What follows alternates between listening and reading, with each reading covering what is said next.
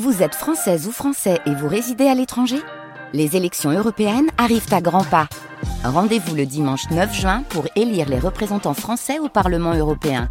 Ou le samedi 8 juin si vous résidez sur le continent américain ou dans les Caraïbes. Bon vote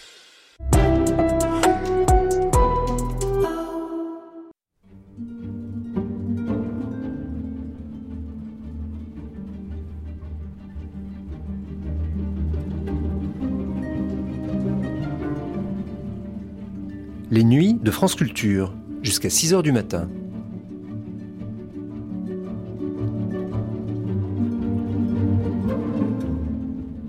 France Culture la nuit, une mémoire radiophonique. Qui était, qui est la princesse Amande aux yeux verts? Une poétesse ou l'héroïne d'un poème? En 1960, la duchesse de La Rochefoucauld donnait une conférence, dans le cadre de l'Université des Annales, sur les femmes poètes. Femmes poètes, pas poétesses. Auteur, auteur, le mot n'était pas féminisé à l'époque. La femme et la poésie, donc, les femmes écrivant de la poésie, plus exactement. Anna de Noailles, Lucie de la Rue, Henriette Charasson, Louise de Villemorin, Catherine Pozzi. La femme et la poésie, les femmes écrivant de la poésie, tel était donc le sujet de cette conférence qui, brièvement, commençait par un rappel des siècles précédents. Première diffusion sur France 3 National le 28 novembre 1960. Mesdames, Messieurs, Mesdemoiselles, il y a aujourd'hui beaucoup plus de femmes poètes que jadis. Je n'emploie pas le mot poétesse, qu'accepterait peut-être Monsieur Georges Duhamel, si attentif au féminin des mots, parce que le plus grand écrivain lyrique que j'ai connu, Anna de Noailles, avait horreur qu'on l'appelât poétesse, comme les femmes docteurs ne tolèrent pas qu'on les appelle doctoresses. Il y a donc aujourd'hui quantité de femmes poètes. Pourquoi? Sans doute parce qu'il y a aussi beaucoup plus de femmes romancières, historiennes, et même philosophe qu'il n'y en avait autrefois. La raison n'est pas suffisante. Être poète, c'est exprimer son âme, sa personnalité, son idiosyncrasie. C'est noter ce qu'on aime et ce qu'on n'aime pas, ce qui vous émeut, ce qui vous attriste, ce vers quoi on aspire. Et ceci dans une forme littéraire, rythmée, aussi personnelle que possible, tout en restant de préférence communicable aux autres. Or, il n'est pas douteux que la vie moderne, accordant liberté à la femme d'être ce qu'elle est, d'apprendre correctement le langage, de disposer d'un vocabulaire plus étendu, plus varié, a permis cette floraison de poètes. On songe à la destinée d'une Emily Dickinson, enfermée au siècle dernier chez ses parents dans une petite cité d'Amérique, Amherst. Cette jeune fille écrit des pièces d'une rare beauté, mais n'ose les publier. Demande même à sa belle-sœur de les brûler, ce que heureusement celle-ci n'a point fait. Un cas semblable, d'ailleurs extrême, puisqu'Elisabeth Browning, à la même époque, fit imprimer ses poèmes, celui notamment où elle peignait la détresse des enfants employés dans les usines, serait à présent difficile à imaginer. Les mœurs modernes ont permis aux femmes de devenir des écrivains dont les vers figurent dans les anthologies, et si vous êtes poète, madame, mademoiselle, personne ne s'en scandalise à présent. Avant 1900, il eût été difficile de parler de poésie féminine. Le sujet, même étendu sur 700 ans, se serait restreint à quelques noms. Marie de France, auteur de fables et de lait, et dont on sait seulement qu'elle vivait à la cour d'Angleterre au XIIe siècle. Christine de Pisan, fille de l'astrologue de Charles V, qui gagnait sa vie avec ses livres. Marguerite de Navarre, la Marguerite des, Marguerites, sœur de François Ier, dont on vient de célébrer le cinquième centenaire. Louise Labbé, Pernette du Guillet, de l'école de Lyon, au XVIe siècle. La Fa de Madame Deshoulières, sous Louis XIV. Les Jacques, Marceline Desbordes de Valmore et la philosophe Louise Ackermann au XIXe siècle. Seules ces quelques muses du passé auquel il sied d'ajouter quatre dames du temps des troubadours et cours d'amour, la comtesse de Die, la dame de Casteldoz, Clara d'Anouz et Marie de Ventadour, restent célèbres. Vous entretenir des femmes poètes apparues avec ce siècle n'est pas plus aisé. Cette fois, nous avons abondance d'auteurs, un mot sans féminin, des œuvres en quantité et de qualité. Avant de les juger, comment les classer?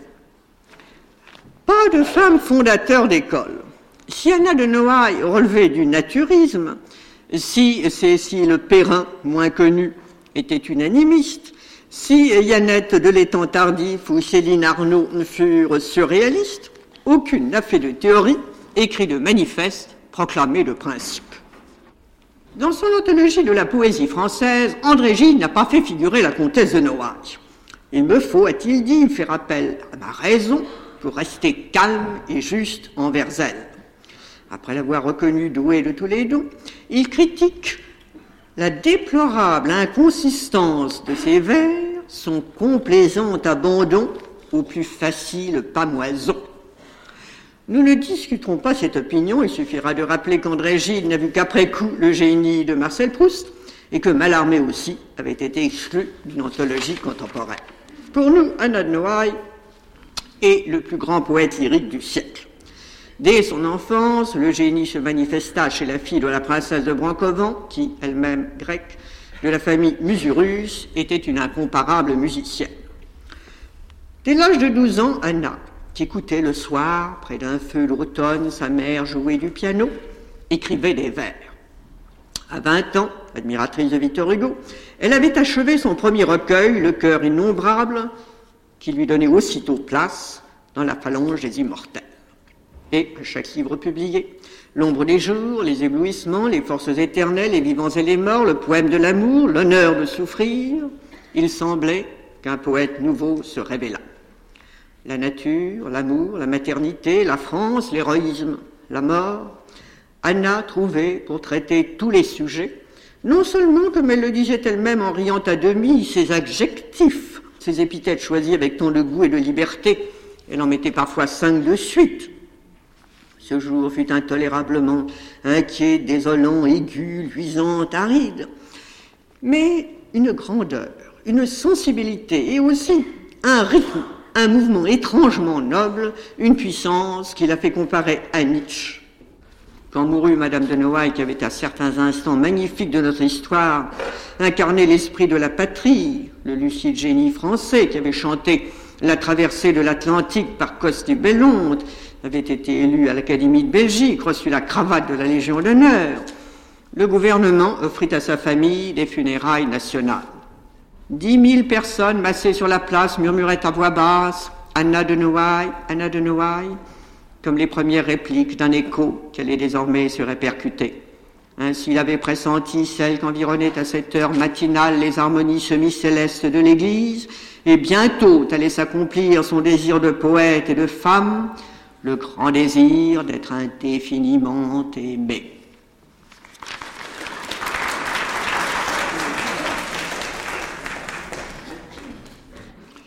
Il y a chez Lucie de la rue Mardrus, Lucie de la rue, née en 1880, qui devait épouser le docteur Mardrus, une Normande, native d'Honfleur, qui chérit sa province. L'odeur de mon pays, dit-elle, était dans une pomme.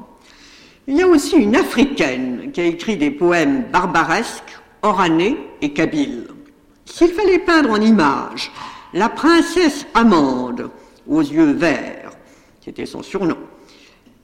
On verrait d'abord une voyageuse ardente qui apparaîtrait, une cavalière centauresse, haute statue momentanée, qui passe sur les rivages d'Afrique entre Carthage et la mer. Puis, dans la maison obscure au fond de la chaleur, nous verrions une rêveuse de la cigarette dorée et de la fumée qui sent lourdement sur ses yeux tomber les paupières de Cléopâtre. Lucie de la rue Mardrus apparaîtrait aussi comme une sirène. Elle s'est vue elle-même battue par les vagues, pareilles à la figure de proue d'un vaisseau. Ainsi a-t-elle appelé son principal recueil et fait symboliquement son propre portrait. Marie de Hérédia, femme d'Henri de Régnier, qui écrit sous le nom de Gérard d'Auville, est encore un poète grec. On trouvera donc dans son œuvre le charme de l'Ellade, la douceur des rites funéraires, un paganisme fleuri et grave. La Grèce baigne toute la poésie du début du XXe siècle. Ce qui est plus rare chez Gérard Douville, c'est coïncident avec l'aurore de la libération de la femme, l'espoir d'une libération plus profonde, mystique. Ce sentiment lui a inspiré le poème magnifique intitulé La solitude des femmes. As-tu peur? Te voici seul avec le silence. Aucun souffle, aucun pas, nulle voix et nul bruit.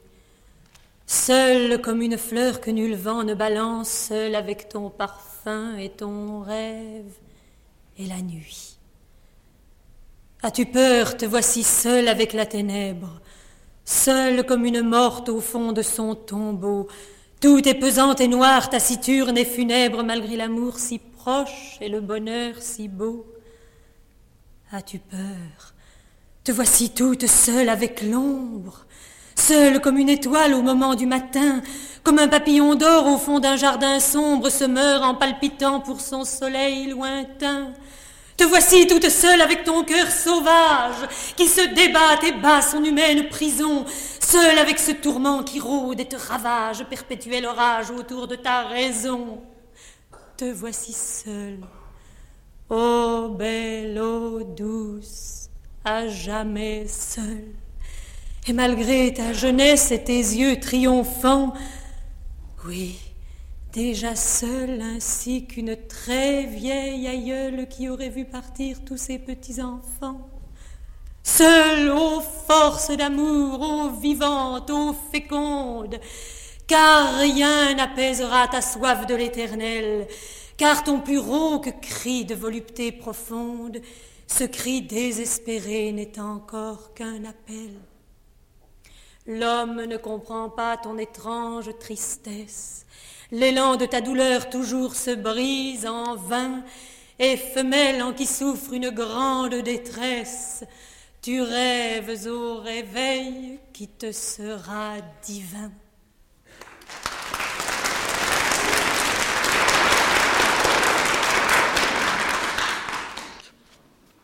Le thème de l'amour maternel avait été traité antérieurement par Cécile Sauvage, née en 1884, qu'admirait Madame de Noailles, à laquelle indiscutablement l'unissait une manière de sentir la terre tournant dans l'azur, l'amour des jardins grisants, des légumes craquants.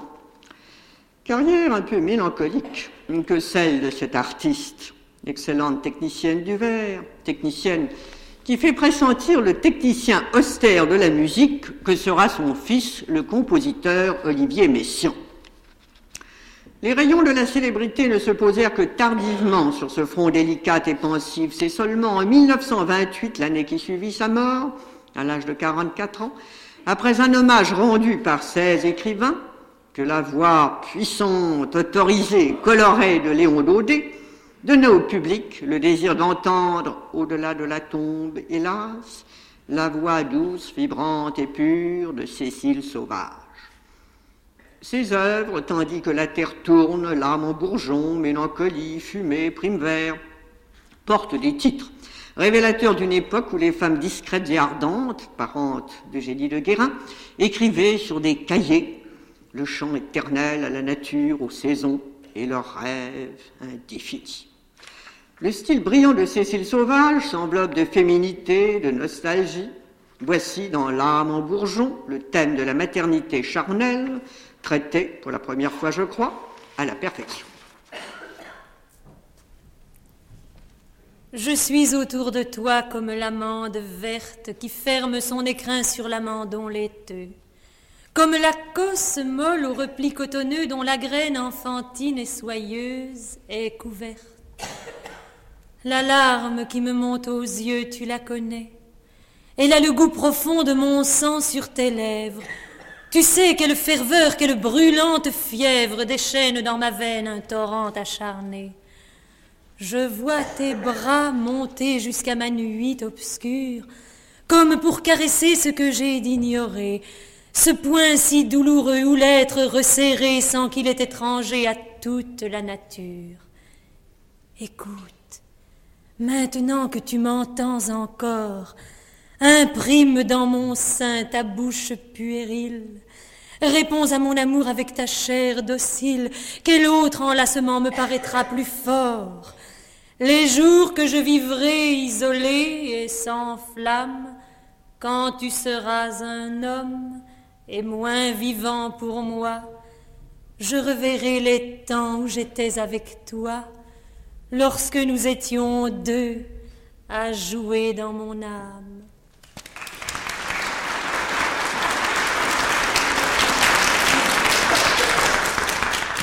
Maternité, catholicisme, patrie, telle est la trilogie d'Henriette Charasson. Ses poèmes de guerre, Attente de la délivrance, ont été publiés dans le recueil intitulé Sur la plus haute branche.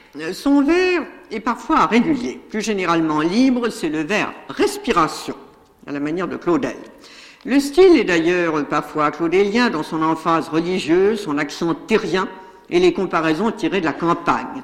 Elle parle de blé humain, le duvet naissant sur le visage de ses fils et leur jeune herbe de barbe.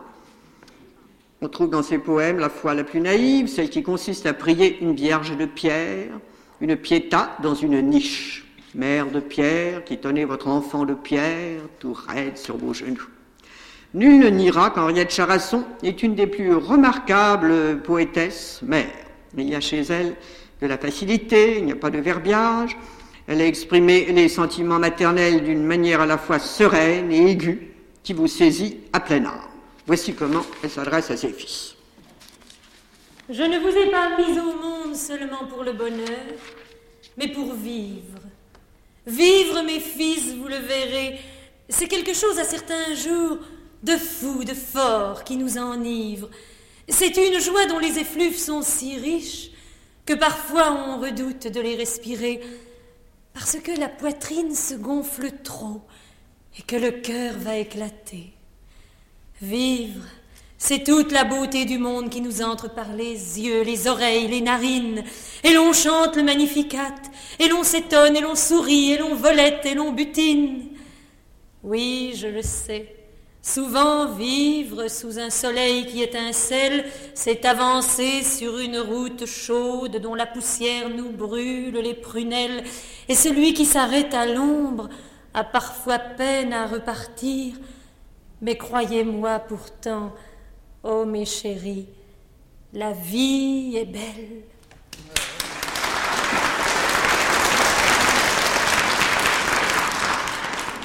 Voici maintenant les poètes dont l'inspiration appartient au courant beaucoup plus moderne. Yannette de l'étang tardif, Céline Arnaud, Louise de Villemorin. C'est dans les champs royaux qu'Yannette de l'étang tardif, habile en prosodie, a atteint son but.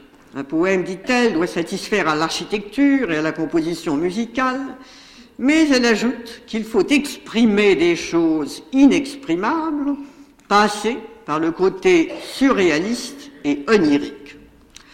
Voyons son évolution et comment elle y est parvenue. D'abord, très influencée par la technique du vers de Paul Valéry, le vers régulier et musical, elle publia Éclat et Généré. Remarquons que cette jeune femme blonde d'hérédité nordique, elle est originaire des Flandres et celtique, écrit son premier poème seulement après son mariage. Il est dédié à sa mère, comme tout le recueil Éclat, et comme Généré, sera dédié à l'enfant Jean-Loup qu'elle va mettre au monde et auquel elle adresse ce charmant poème. Petit enfant, je t'appellerai promesse, je t'appellerai jardin, je t'appellerai danse, je t'appellerai mystère. Je saurais ne pas vouloir ce que je veux que tu deviennes. Je saurais te regarder sans me voir. Je saurais te laisser danser et rire seul et nu. Je saurais ne pas savoir ce que tu sais. Après éclat généré passe ce coup de vent du surréalisme avec Éluard. Yannette a rompu avec Paul Valéry parce qu'il avait fait tout, pas complètement rompu, puisque son nouveau recueil Tenter de vivre porte un titre valérien, rappelle les derniers mots du cimetière marin. Cependant, cinq ans se passent, de 35 à 40, voici que Yannette ressent un besoin mystérieux de forme solide. Elle veut aussi répondre à un défi de Paul Valéry. Les poètes modernes ne sont plus capables d'écrire des poèmes difficiles, construits, lui a dit celui-ci. Mais quel genre de poème choisir? Yannette sait qu'à côté du chant royal, le sonnet est un jeu d'enfant. Elle étudie donc avec ses strophes de onze vers au rythme entrecroisé, répété, etc. Chez Guillaume de Machaut, et bientôt, Yannette publie un recueil de sept chants royaux qui est son chef-d'œuvre, qui est un chef-d'œuvre. Pourquoi écrivez-vous est-on tenté de demander aux auteurs? Yannette a bien voulu me répondre qu'un poème rend un être indépendant, qu'il vous rapproche des gens qui vous ressemblent. Il se fait par l'accomplissement de l'œuvre une transformation intérieure, c'est enfin la lutte contre l'ennui. Comment vient le sens créateur? C'est un besoin de se survivre, de s'enfoncer dans une durée mystérieuse.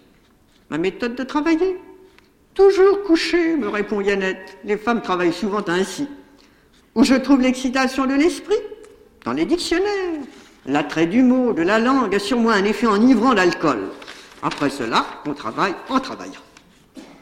Elle a publié aussi un roman surréaliste, Les Séquestrés, des nouvelles pleines de ce sens du mystère qu'aimait son ami Edmond Jaloux, auquel elle a consacré un livre étonnant qui a été la dernière joie du grand écrivain prématurément disparu. Voici un fragment seulement du neuvième chant royal qui a pour thème la chanson lointaine, chanson lointaine, appel de l'au-delà, d'une vie transfigurée. Mais nous avons plongé dans les eaux prophétiques. Rien de la nuit des temps ne peut nous exiler. Éblouis, étoilés, ombreux, énigmatiques, nos corps divinement vont enfin se parler. Au fond de notre chair se glisse la chanteuse. Sa voix change en soupir l'abîme qu'elle creuse, et c'est là que la rose ouvre le noir ployant du cœur impénétrable où mon rêve te prend. N'avons-nous partagé la transe éolienne, le plaisir où deux morts font un seul survivant, que pour unir la vie à la chanson lointaine? Sommeil où je te vois, Longitude édénique, embaumement suave, étreinte à chanceler jusqu'au nirvana bleu du repos basaltique. Cet immeuble d'azur, nous allons l'habiter. Nos membres sont mêlés dans la voie langoureuse. Je respire sur toi ma planète neigeuse, une aube entrecroisée à nos filets dormants, si belle que le jour n'est qu'un pressentiment de ce que nous verrons sur de nouvelles plaines, quand du même secret toujours ressuscitant, nous serons confondus à leurs chansons lointaines. Ô mort, tu peux venir, qu'importe si tu mens, il suffit qu'en un souffle, une nuit, les serments que nous avons su taire envahissent nos veines, unique profondeur pour deux fleuves de sang, et donnent notre vie à la chanson lointaine.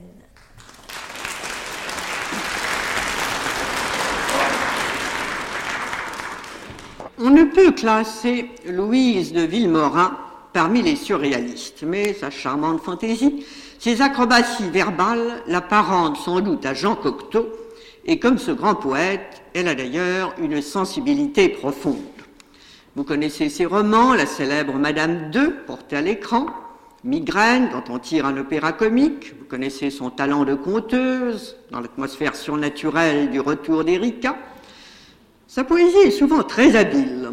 Jonglante avec les mots, elle reste toujours musicale et a tenté les musiciens, notamment Néguer. Voici deux de ses poèmes, très différents l'un de l'autre, que j'extrais de son dernier recueil, L'alphabet des aveux.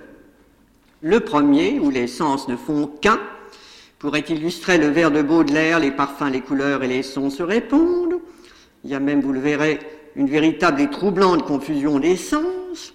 Le second poème que j'ai choisi vous montrera que Louise de Villemorin possède aussi le sens du divin. Où les sens ne font qu'un. Je suis dans une chambre où les sens ne font qu'un. Oreilles, nez et mains, bouche et regard s'assemblent. L'œil entend, le nez voit, la main goûte au parfum, l'oreille a le toucher, la bouche a tout ensemble. Je suis dans une chambre où les sens ne font qu'un. Je suis dans une chambre où le souvenir veille, où le souvenir dort, m'abandonne et me prend. Des anciennes langueurs le chagrin s'émerveille. Il faut peu de bonheur pour pleurer trop longtemps. Je suis dans une chambre où le souvenir veille. Mon nez voit les rideaux du lit monter au ciel. Mon œil écoute au mur et l'heure et la demie. Mon oreille se tend à ta paume endormie. Ma lèvre sans baiser goûte un baiser véniel et mes mains ton parfum quand j'étais ton ami. Mon nez voit les rideaux du lit monter au ciel.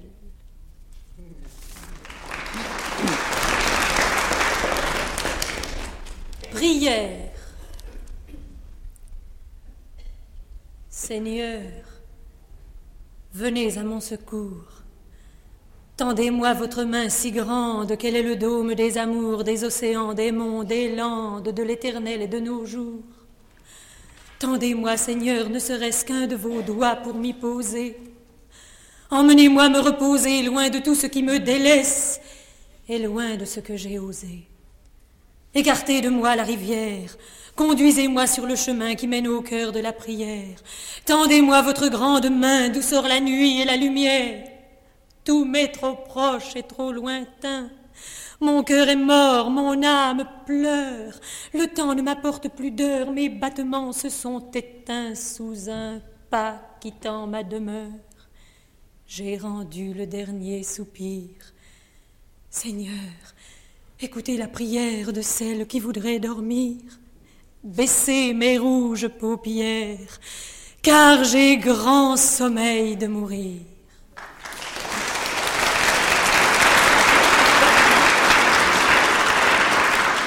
J'ai bien connu Catherine Pozzi et la tiens pour la femme la plus remarquable, la plus complète, au point de vue des dons de l'esprit qu'il m'ait été donné de rencontrer.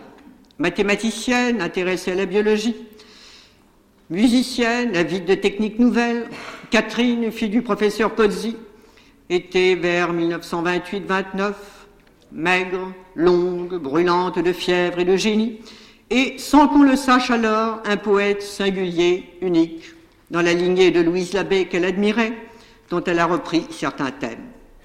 Ces jours-ci, on a réédité les six poèmes de Catherine Pozzi qui lui ont assuré l'admiration de Gide de Thierry Monnier, donc la gloire. Poète, cet être ardent que la mort devait enlever si vite, était aussi mystique. Il semble que Catherine Pozzi ait rencontré l'inconnu ce monde que s'apprête à découvrir peut-être la science et qu'on pressentit les religions. Ainsi parle-t-elle du vol permis entre les cieux fermés. Voici un de ses poèmes mystérieux, Nix. À Louise aussi de Lyon et d'Italie. Ô vous mes nuits, ô noirs attendus, Ô pays fier, ô secrets obstinés, ô longs regards, ô foudroyantes nues, ô vol permis entre les cieux fermés, ô grand désir, ô surprise épandue, ô beau parcours de l'esprit enchanté, ô pire mal, Ô grâce descendue, ô porte ouverte où nul n'avait passé, je ne sais pas pourquoi je meurs et je me noie avant d'entrer à l'éternel séjour. Je ne sais pas de qui je suis la proie. Je ne sais pas de qui je suis l'amour.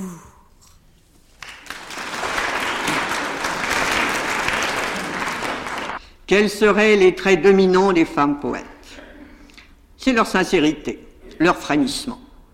Avant tout, elles apparaissent comme des créatures humaines, capables de faire de bons vers, de beaux vers, des vers inoubliables. la mystification ne les tente pas, ni la fumisterie. Elles ont du cœur, elles ont du goût, elles ont aussi du génie. C'est-à-dire cette puissance quasi divine qui nous soulève, cette capacité de sortir de soi, de dépasser notre condition apparente, de pressentir au-delà de l'amour, de la nature, de la vie quotidienne, de la mort, un monde idéal. Enfin, elles expriment, elles commencent à exprimer directement, et il ne faut pas oublier qu'il s'agit de la moitié de l'espèce humaine, la sensibilité particulière des femmes. La France a-t-elle eu a-t-elle d'aussi grands poètes que la chilienne Gabriela Mistral, si proche des éléments des enfants de la vie, que l'anglaise Edith Sitwell, sœur de deux poètes et qui écrit ce vers inoubliable que je traduis, tout le poids de la mort dans le monde n'égale pas le poids de l'amour. C'est vers Anna de Noailles que nous pouvons nous tourner pour répondre sans hésiter que nous aussi, nous possédons une femme de génie dans l'ordre poétique. Grâce à son exemple, peut-être à son courage, des femmes sont devenues poètes.